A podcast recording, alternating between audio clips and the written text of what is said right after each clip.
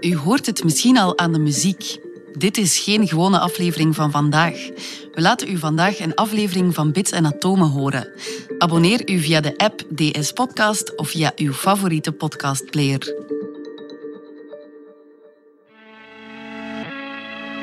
Alles moet altijd maar groter, groter, groter. Behalve bij chips, dacht producent IBM. Daar moet het kleiner, kleiner, kleiner. En in de VS zijn genetisch gemanipuleerde muggen losgelaten. Wat is daar het nut van? Het is donderdag 13 mei. Ik ben Alexander Lippenveld en dit is Bits en Atomen.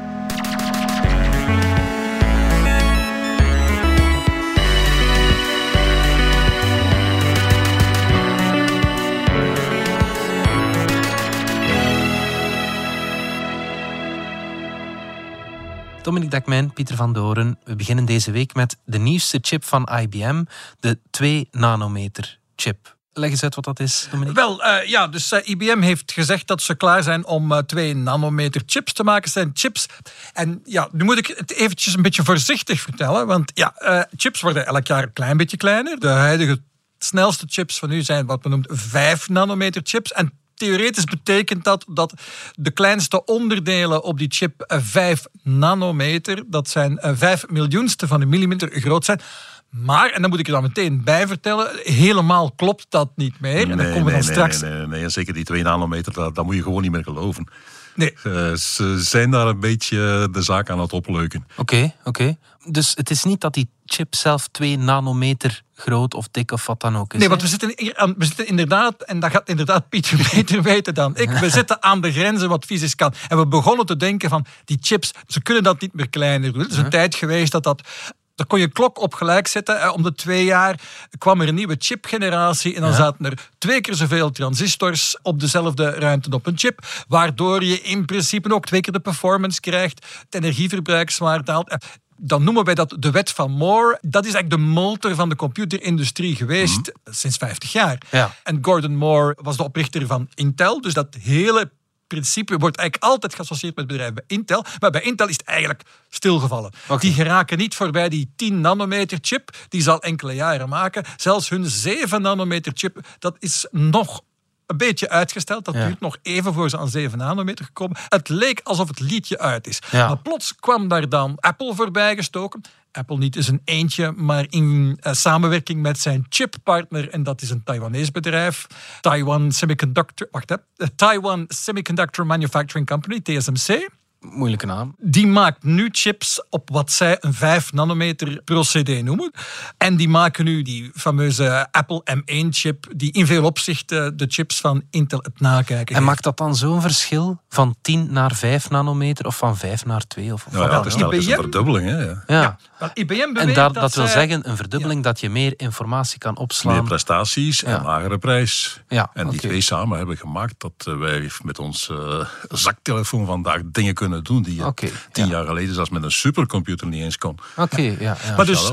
Intel zat een beetje vast bij die 10 nanometer, probeert naar 7 op te schuiven. TSMC is al volop 5 nanometer eh, chips aan het maken, denkt al na over een 3 nanometer proces voor over enkele jaren. En IBM zegt nu, daarna, na die 3, komt nog een volgende stap naar 2 nanometer. En dat is aan de ene kant geruststellend, want dat geeft nog heel wat groeiruimte voor chips. Maar aan de andere kant, zoals Pieter het zegt, Het is gewoon niet mogelijk. Het is Eigenlijk gewoon, fysiek is het niet mogelijk. Eh, je zit dan al in de buurt van eh, kwantumfysica en alle gekke toestanden die je daarmee krijgt. Ja. Twee nanometer moet je tellen, is het formaat van twee moleculen. Ja. En dat is zo klein. Dat, daar kun je niet meer op rekenen. Hmm. Dat, daar, eh, de afwijkingen die daarop zitten, dat, dat ding is gewoon niet meer stabiel. Oké. Dat is zoiets als eh, zeggen: ik ga een eh, keukenrobot maken, maar hij mag niet eh, groter zijn dan de diameter van twee schroefjes. Ja. Ik zie jou jou daar geen deeg mee draaien. geen- geen en dat is met, met deze dingen ook zo. Dus die 2 nanometer is gewoon ergens gelogen, is zwaar, zwaar gezegd, maar dat klopt niet helemaal. Ja, het is marketing. Eigenlijk moet je rekenen. Het is zoiets als bevolkingsdichtheid. Eh, het aantal mensen per vierkante meter. In de prehistorie was dat misschien eh, twee mensen per eh, tien vierkante kilometer. Ja. Nu zijn er plaatsen waar je aan tien of twintig mensen per vierkante meter zit. Ja. Gewoon omdat daar een hoogbouw staat. En als je die allemaal boven elkaar optelt, kom je aan zoveel mensen per vierkante meter. Maar die kun je niet op de grond allemaal samen tegelijk in die vierkante meter stoppen. dat is bij die chips ook staan. zo. Er beginnen laagjes over elkaar heen te groeien. Dus uh, je kunt niet meer echt zeggen, de onderdelen waar ik mee werk hebben deze diameter. Je kunt alleen zeggen, als ik ze allemaal samen zou stampen Ja. op de vloer, zouden ze die, die diameter hebben. Ja. Dus het is eigenlijk een valse maat, die 2 nanometer.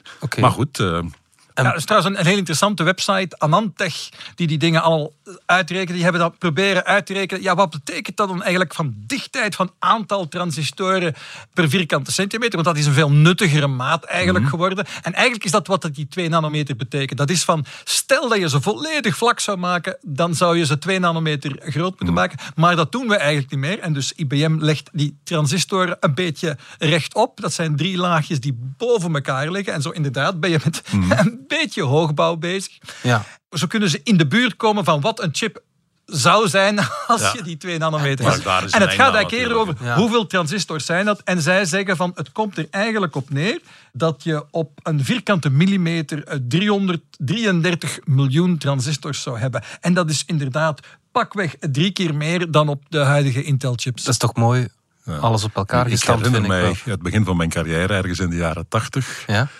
Toen eh, nodigde IBM ons uit voor een persconferentie waar ze zeer trots waren.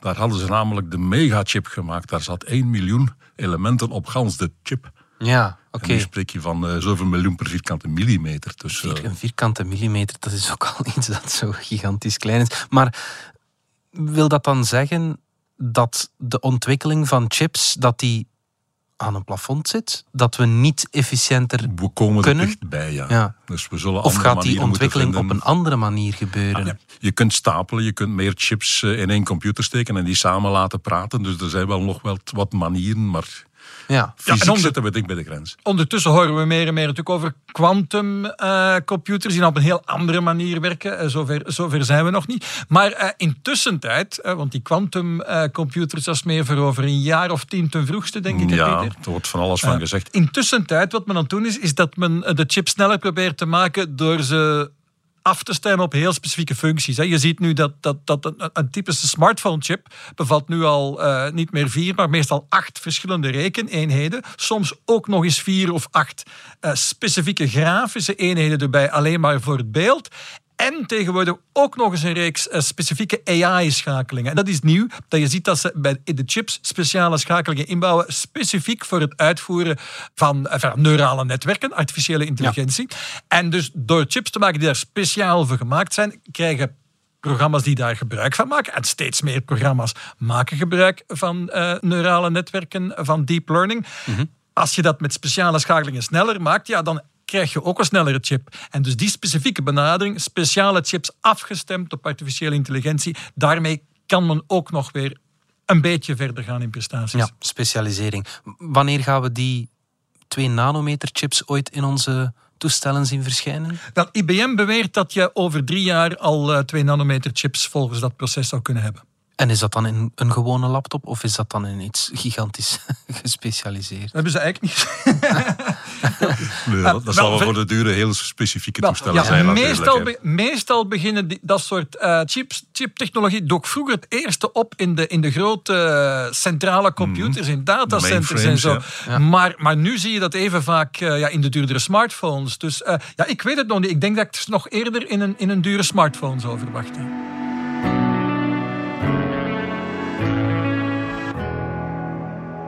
Pieter, in de VS zijn genetisch gemanipuleerde muggen losgelaten. Moeten we daar schrik van hebben, om te Eh, beginnen? Ik zou er geen schrik voor hebben. Ze bijten er al niet om mee te beginnen. Ja, oké. Dan rond deze tijd eh, komen er in de Florida Keys, dus eh, die waterige vlakten daar in Florida, komen een paar duizend mannetjesmuggen uit het ei. Ja, En die zijn genetisch zo gewijzigd dat als ze paren, Mhm. dat hun vrouwelijke nakomelingen al in het larvenstadium de geest geven. oké. Dus uiteindelijk, in de volgende generatie komen er alleen mannetjes uit die eieren. En wat is daar het nut van?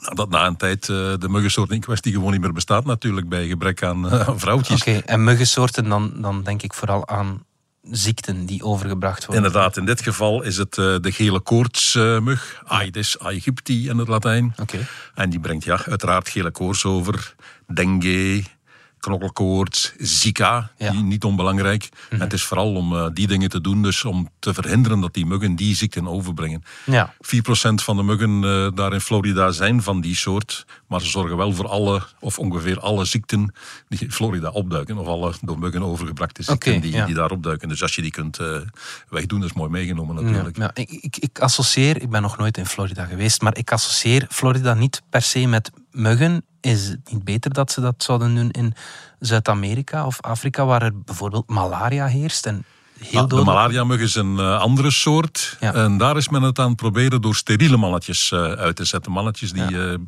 tijdens hun ontwikkeling bestraald geweest zijn, steriel zijn en dus wel paren, maar het, uit de paring komt niks voort. Ja. Daar probeert men het zo. In Florida, het, het- het is niet de eerste keer dat die mug uitgezet is. En Florida is inderdaad niet het eerste waar je zou aan denken Nee. om ze uit te zetten. Maar Florida heeft er zelf om gevraagd van kom bij ons ook eens langs, we hebben toch genoeg zieken. De eerste keer is het uitgezet in Brazilië. Oké, En eh, dat is in in 2016 al. ja. En daar was het vooral om Zika te doen natuurlijk. Ja, ja, Eh, toen was het echt... eh, een- toen was het echt een serieus probleem. ja. Nu, we zijn nog niet zo ver dat dit echt een standaard eh, behandeling is. Men is nog altijd aan het uitzoeken van wat kun je met die muggen doen. Ja. In dit geval is het in een gebied van iets van een 7 hectare zoiets. Niet heel erg groot. Niet heel erg groot. En men gaat onder andere kijken hoe ver vliegen die mannetjes eigenlijk. Ja. Als ze hier uit de ei komen, tot hoe ver gaan ze? Ja. En in hoeverre moeten we bang zijn dat ze op eh, plaatsen terechtkomen waar we ze liever niet hebben. Of waar ze niks kunnen gaan doen. Mhm. Ja. Dus dat soort dingen is men nog aan het uitzoeken.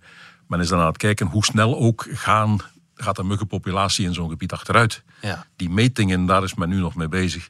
Maar men weet eigenlijk al dat het eh, nodig en nuttig is. En dat die metingen ons alleen maar gaan helpen om ze straks eh, gericht erin te zetten. Ja, genetisch gemanipuleerde dingen, dat, dat is iets ja, wat bij veel mensen echt een schrikbeeld oproept. Hè. Is dat nu ook het geval in Eh, Florida? er is heel wat eh, protest van omwonenden. Ja. De doosjes waar de eitjes in zaten zijn trouwens eh, stiekem eh, verspreid. Bij mensen die eh, bereid waren om ze te plaatsen. Maar dus de, de grote deel van de bevolking weet niet waar ze zitten. Juist omdat men bang was voor eh, sabotage en eh kapot maken. Wat mij betreft is de angst zwaar overroepen. Je moet het voorzorgprincipe gebruiken natuurlijk. Ja. Maar Het is niet dat als ze een mens prikken, dat die onvruchtbaar zal worden, Eh, nee, daar, daar moet je eh, geen rekening mee houden. Trouwens, degene die prikken zijn de wijfjes. Ja. En het zijn net de wijfjes die er van tussen gehaald worden. Dus die mannetjes eh, prikken zelfs geen mensen. Ja, ja, ja oké. Goed, je moet eh, voorzichtig blijven, maar men heeft ondertussen toch al aardig wat ervaring. Het zijn, sommige mensen weten dat niet of beseffen het niet, maar het is, niet de eerste keer dat genetisch gewijzigde organismen ondertussen in de vrije natuur losgelaten zijn. Ik sprak van eh, Brazilië 2016. In 2017 in eh, Amerika nou weer is men eentje gaan uitzetten die de pink polworm de, eh, bestrijdt. En dat is een worm die eh, de katoenoogst serieus Ah, ja. pijn doet. Ja. Dus men is daar beestjes tegen aan het uitzetten geweest. Dus ook al de zwarte, de Diamond Black Moth in het Engels, de koolmot. Eentje die alle Ja. spruitjes en andere aanplanten eh, van koolachtigen eh, bedreigt. Dus daar is men ook gaan probe- proberen met die techniek eh, Ja. de bevolking omlaag te halen. Dus men is al een tijd bezig en de ervaring leert dat er dus inderdaad geen problemen opduiken. En, en kan dat ook geen ongewenst neveneffect hebben? Heeft een mug echt geen enkele functie in de natuur buiten ziekten dat is ook een van de dingen die je inderdaad moet uitzoeken en die men ondertussen serieus aan het uitzoeken is. Ja. Nu, ehm, bij, bij deze muggen, men is al van 2010 aan het proberen om ze vrij te laten. Dus al die tijd heeft het eh, rechtszaken en bureaucratie en goedkeuringen en zo verder en controles en nazicht gekost eer men ze nu inderdaad elf jaar later effectief vrij laat. En je moet rekenen, bij de aanvraag in 2010 was men klaar om die muggen in de natuur vrij te laten. Wat betekent dat men alle voorgaande testen op zijn minst 10, 20 jaar al gedaan had. Tuurlijk, ja. Dus we weten al heel veel over die dingen. Ja. En ja, wat we nu moeten leren is wat doen ze in de vrije natuur. Ja. Eerste fase is je kweekt die beesten in kooien en je kijkt wat ze daar doen. Maar je kunt geen kooi van 200 hectare maken. Eh, Je kunt in die kooi geen eh, vogels loslaten die weer muggen opeten. Eh, Muggen worden opgegeten door zwaluwen. Die Tuurlijk, ja. in zo'n kooi niet binnen. Nee. Dus op een bepaald moment moet je er de vrije natuur in. En daar, daar zijn we nu aan toe. En is het denkbaar dat dat hier ook zal gebeuren, Pieter? Dat wij van die vervelende muggen vanaf zijn, ook al brengen die geen zware ziekte met zich mee? Het is denkbaar, maar ik denk niet dat we eerst onze gewone muggen gaan bestrijden. We zouden bijvoorbeeld de tijgermug eh, kunnen gaan bestrijden. Die brengt uh, dezelfde soort ziekten over. Die is nu langzaam aan het oprukken. Zit al in Italië, heeft zich gevestigd in Portugal. Bij ons zijn de winters nog een beetje te koud, maar als het weer wat warmer blijft worden, gaat hij zich vroeg of laat ook bij ons vestigen. Dat is eentje die je liever niet hebt. Hmm. Ja, de gewone mug is al eenmaal lastig. Ja. En om die helemaal uit te roeien, dat zal nooit lukken. Je kunt uh, plaatselijke bevolkingen uitroeien waar ze lastig zijn, maar een hele soort uitroeien, dat zit er niet in, denk ik.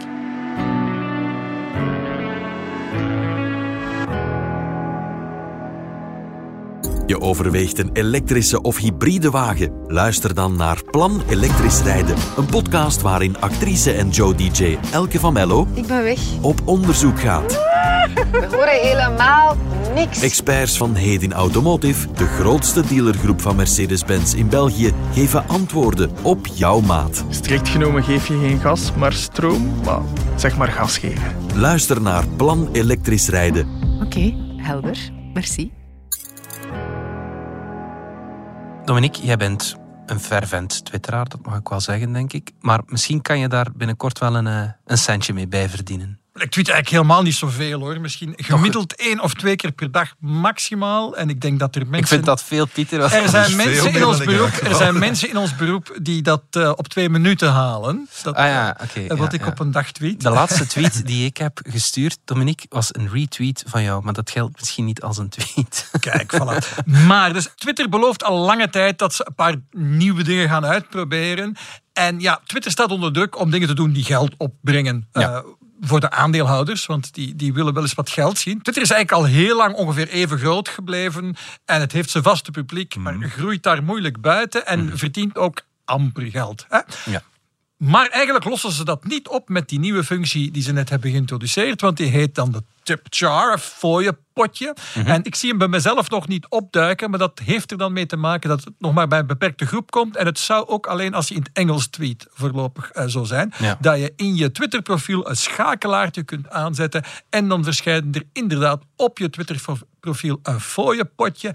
En je kunt dat dan verbinden met, uh, Twitter gaat geen eigen betaalsysteem creëren, maar je kan het dan koppelen aan een betaalsysteem dat je zelf uh, gebruikt. En ik geloof dat de meeste mensen dat dan uh, een PayPal-rekening aan gaan koppelen. Ik denk dat heel veel mensen dat bij ons ook hebben. Ik weet niet of je dan binnenkort voor België, weet ik veel, een Payconic eraan kunt koppelen. Ik zou niet weten, maar dat zou dan voor de hand liggen als, als ze dat bij ons zouden doen. Maar in ieder geval, je kunt wel je PayPal-rekening er dan aan koppelen. En de bedoeling is, als ik dan echt gevat uit de hoek kom, hè, dat iemand mij dan een paar cent of wie weet, dus wie weet een paar euro kan maar uh, meteen een paar centjes.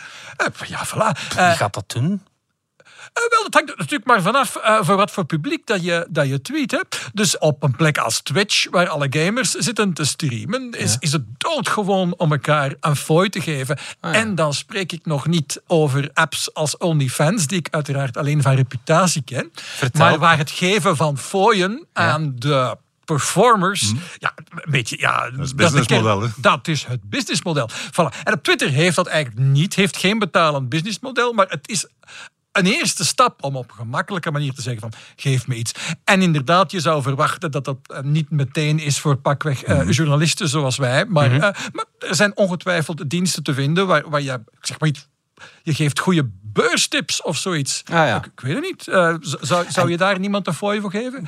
Kan ik Baldoren misschien wel. Ik kan me wel indenken dat er effectief mensen zijn die van hun fans wat geld loskrijgen. Juist omdat je dat ook ziet op YouTube, je ziet dat op Twitch. Um, alle, veel, veel sociale netwerken, vooral die gericht zijn op jonge contentmakers, zijn modellen aanbieden waarmee je op een of andere manier je geld daar kunt verdienen. En het voordeel is, dat trekt makers van goede uh, content aan. Ja. En als de mensen die de, als creatieve, jonge, uh, interessante mensen hun ding komen doen op je netwerk, trekken zij ook jonge gebruikers aan. Het is vooral dat dat Twitter nu nodig heeft. Nieuwe, jonge gebruikers. Want ze blijven zitten met die 200 miljoen gebruikers die ze nu al jaren hebben. Ze geraken die niet kwijt, mm -hmm. maar ze vinden er ook geen nieuwe bij. Ja. Nu, dat valt mij op. Dat is eigenlijk een tamelijk nieuw fenomeen. Vroeger, als jij als individu jouw boodschap kwijt wilde, dan had je Twitter of... Uh, Facebook of weet ik veel. Je had die, die netwerken nodig om jouw boodschap kwijt te geraken en aan fans te geraken. Nu is het juist andersom. Nu zijn het die netwerken netwerken die proberen van jou te lokken en jou bij hen te houden. Omdat er zij zouden zijn. kunnen groeien. Ja, ja, dus ja. het, eh, de afhankelijkheid is Ja, een ja die, absoluut. Dat zijn we absoluut nu aan het meemaken. En een volgende stap erin, wordt een hele belangrijke, maar dat is dit nog niet. E- Over enkele maanden komt er een ander systeem waar Twitter al over gesproken heeft. En dat is het super follow systeem. En dan kan ik in plaats van alleen maar jou te volgen, kan ik jou op Twitter super volgen. En dan betaal ik een soort maandelijkse vergoeding. Ik denk dat men dan denkt aan 2, 3, 4, 5 euro misschien per maand. En dan krijg ik iets extra. Wat dat iets extra precies is, dat kan van alles zijn. Misschien krijgen mijn volgers op Twitter wel een nieuwsbrief met wekelijks, eh, ik weet het niet, een paar eh, outtakes uit Bits en Atomen of zoiets. Bijvoorbeeld. Ja, eh, ben maar ik dat wel een soort dingen. Een, een beetje extra informatie. Misschien deel ik een paar foto's van eh, de, de studio of zoiets. Je deelt iets extra met je speciale fans. Ja. En die dragen dan maandelijks iets bij. En dus op die manier kan Twitter eigenlijk een interessantere plek worden voor mensen die een groot publiek hebben, om dat publiek mee naar Twitter te brengen en daar, en daar hun ding te doen. Eerder dat ze dan op Twitter komen om te zeggen van eh, je moet even komen kijken op Instagram, want daar ben ik nu Ja. een, een Instagram live aan het doen. Hè? Of kom mij beluisteren op Clubhouse. Nee, ik ga hier op, op Twitter mijn ding doen. En voilà, daar kan je dan iets voor betalen. Dat is een belangrijke stap voor alle sociale netwerken. Inderdaad, om te zoeken naar manieren dat ze de beste contentmakers aan zich kunnen binden. Door te zeggen, je kunt hier niet alleen reclame maken voor jezelf en het publiek vinden. Nee, je kunt ook echt geld verdienen. Want uiteindelijk moet dat er voor die contentmakers natuurlijk ooit altijd van komen. Er moet ook nog... Eh, voilà. Ja, ja, tuurlijk. Ja. Voor niks gaat de zon op. Ga jij bij de Dominique fanclub, Pieter? Ja, maar we gaan eh, straks, eh, als de micro af is, regelen we nog wel iets. Dan moet er meer komen dan met behind the scenes van bits en atomen natuurlijk. Dat kennen we.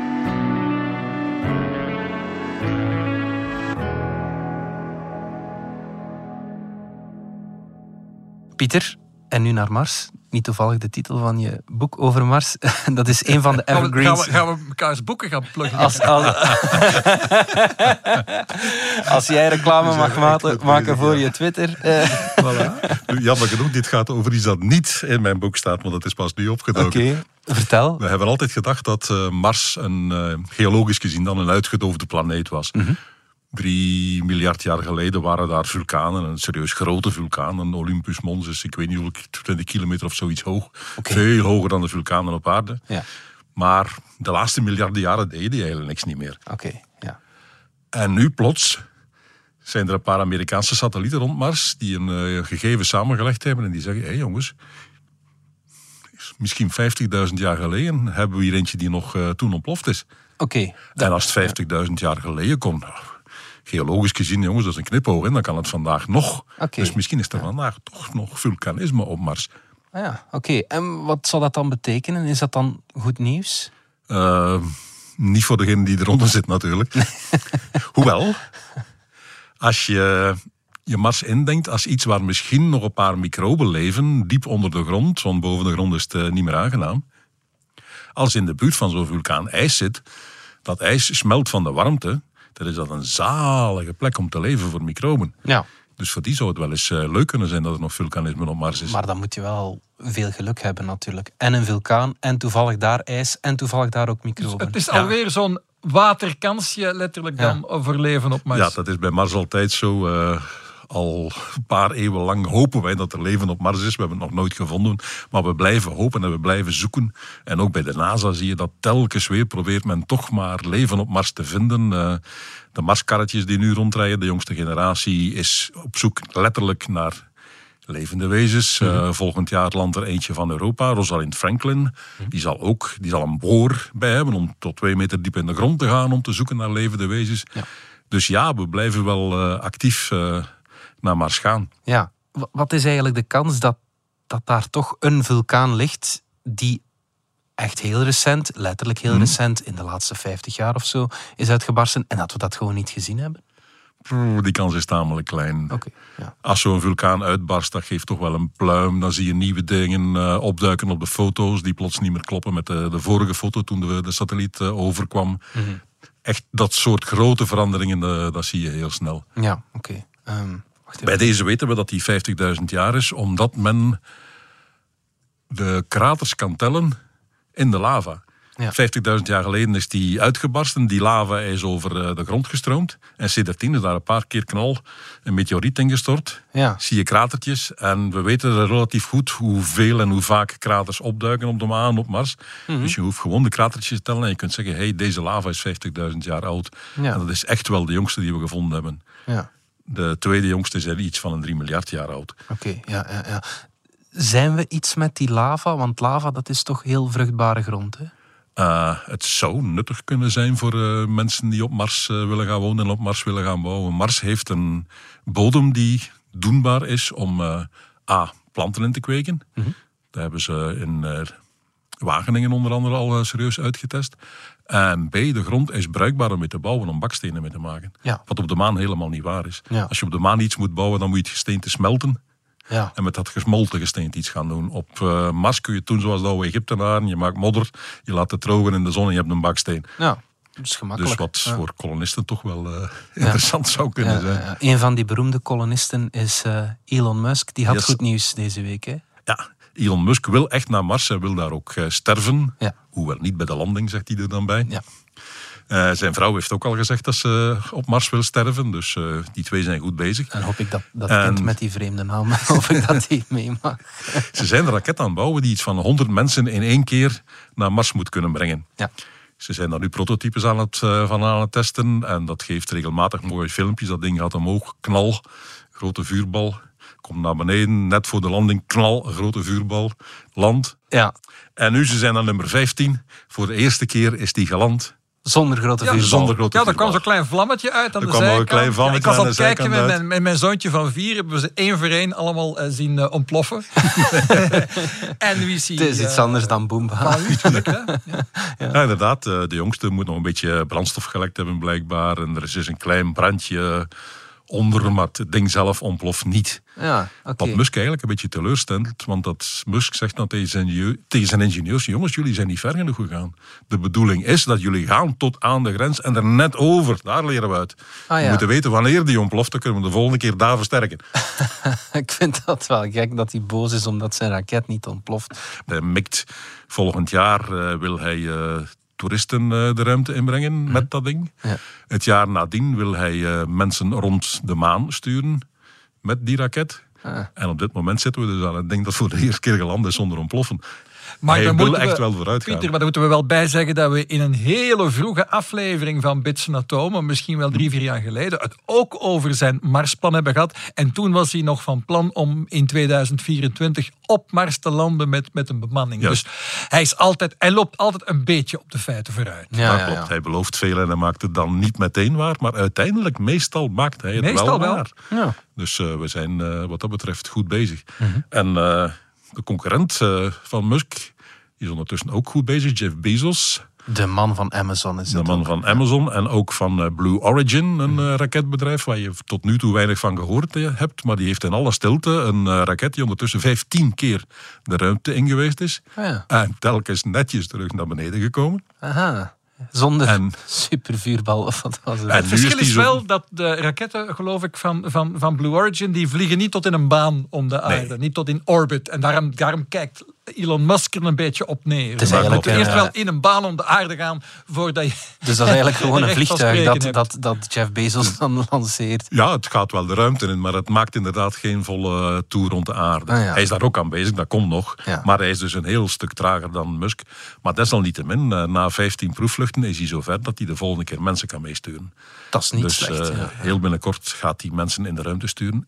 En laten we wel wezen, eh, Musk heeft al mensen in de ruimte gestuurd, maar ook niet verder dan tot aan het eh, ruimtestation. Ja. Dus dat is ook een hopje naar omhoog en terug naar beneden. Dus Hoe, ook geen hoe volle hoog is dat, hopje dan? Eh, 400 kilometer, zoiets. nou, daar ben je nog niet mee tot aan Mars natuurlijk. Nee, nee, nee.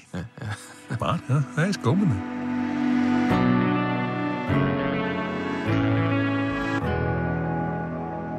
Pieter, dat er bepaalde vlinders en vogels 's nachts leven, dat weten we, net als katten. Mhm. Maar wat blijkt, er zijn ook, of er waren ook dino's die s'nachts leefden. Ja. het is niet zo gek dat uh, dino's s'nachts uh, zouden leven. Het is uiteindelijk de helft van de dag. Dus uh, waarom zouden ze er niet van profiteren om voilà. ook s'nachts hun ding te doen en zich daarin te specialiseren? Maar bewijs dat maar eens. Ja. Van dino's vind je alleen wat botten en dat is het. Ja. Hoe kun je in godsnaam bewijzen dat die hoop knijkels daar, dat die ooit s s'nachts gejaagd heeft en niet overdag? Dat is moeilijk, ja. Wel, biologen zijn niet dom. Mhm. Dus biologen hebben daar drukken voor. En wat kijken ze naar? Ze kijken naar het oog. Ja. Nu, ogen fossiliseren normaal niet. Mhm. Maar bij bijvoorbeeld vogels, ook bij hagedissen, zit er in het oog, rond de iris, zit een soort benenring. Ah. Waar de spiertjes van de iris eh, zich op vasthechten. En die fossiliseert soms wel. Ah ja, oké. Ja. Dus ze zijn gaan kijken, hoe groot is die ring? Mhm. Als je een nachtdier bent, moet je je pupil heel groot kunnen openzetten. En is die benenring groter dan als je een dagdier bent? Dat kun je vandaag bij vogels, bij hagedissen, kun je dat controleren. Dus nachtdieren hebben een grotere benenring in het oog zitten. Ja. Oké, er zijn een paar dino's die dat hebben. Is Niet echt voldoende om te zeggen het waren nachtdieren. Dat zegt al dat ze s'nachts redelijk konden zien. Oké. Maar dat wil nog niet betekenen dat je echt eh, alleen Dat maar s'nachts jaagt. leeft, ja. ja. Dus punt twee. Als nachtdier is het heel handig als je goed hoort. De vogel met het beste gehoor is de kerkuil. Ja? Dat is er eentje die s'nachts jaagt. Ja. Goed horen, dat kun je weer nagaan in het eh, slakkenhuis van het oor. In het binnenoor, de botjes die daarin zitten eh, en de vorm van het slakkenhuis bepalen. Daaraan kun je zien hoe goed kon zo'n beest horen. Hoe groter dat eh, slakkenhuis is in principe, hoe beter dat je hoort. En nu eindelijk hebben we er eentje gevonden. En die heet Shuvuhuya. En die heeft zowel Dat klinkt als ogen een- met een grote ring ja. als oren met een scherp gehoor. Oké. 1 Dus en ja. 1 is 2, die leefde Eén en één is s'nachts. twee. Ja. En uh, Shuvuhuya, dat klinkt als een Chinese dino, klopt dat? Eh, Mongolië. Dus Mongolië, ja, dat is kunnen we ruzie regio. over maken. Er Ja. zijn er een paar die vinden dat Mongolië van hen is, waaronder de Chinezen. Ja, oké. Maar het is er dus eentje uit eh, Mongolië. Hij ziet er een beetje uit als een kip. Een beetje een rare kip, een kieken. Ja. zeg maar op Een nachtkip. hele lange poten. Eigenlijk, eh, nou, nog het beste ziet er nog het meest uit als de Roadrunner uit eh, de filmpjes. Oké, is echt zo van die hele lange poten. Een eh, soort vogellijf daar bovenop met een beetje dons. Geen vleugeltjes, maar eh, hele korte armpjes. Maar wel gewichtsheffersarmpjes. Dus echt stoere gespierde armpjes. Ja. En de redenering is, met die armpjes kon hij eh, prooi uit struiken losmaken en zo. Met die benen, zodra hij gehoord en gezien had waar hij moest zijn, kon hij er heel snel op afstuiven. En met die armpjes kon hij dan pakken wat hij moest hebben. Ja. Dit was Bits en Atomen van de Standaard. Bedankt voor het luisteren. Reageren kan via podcast.standaard.be. Alle credits vind je op standaard.be-podcast. Volgende week zijn we opnieuw.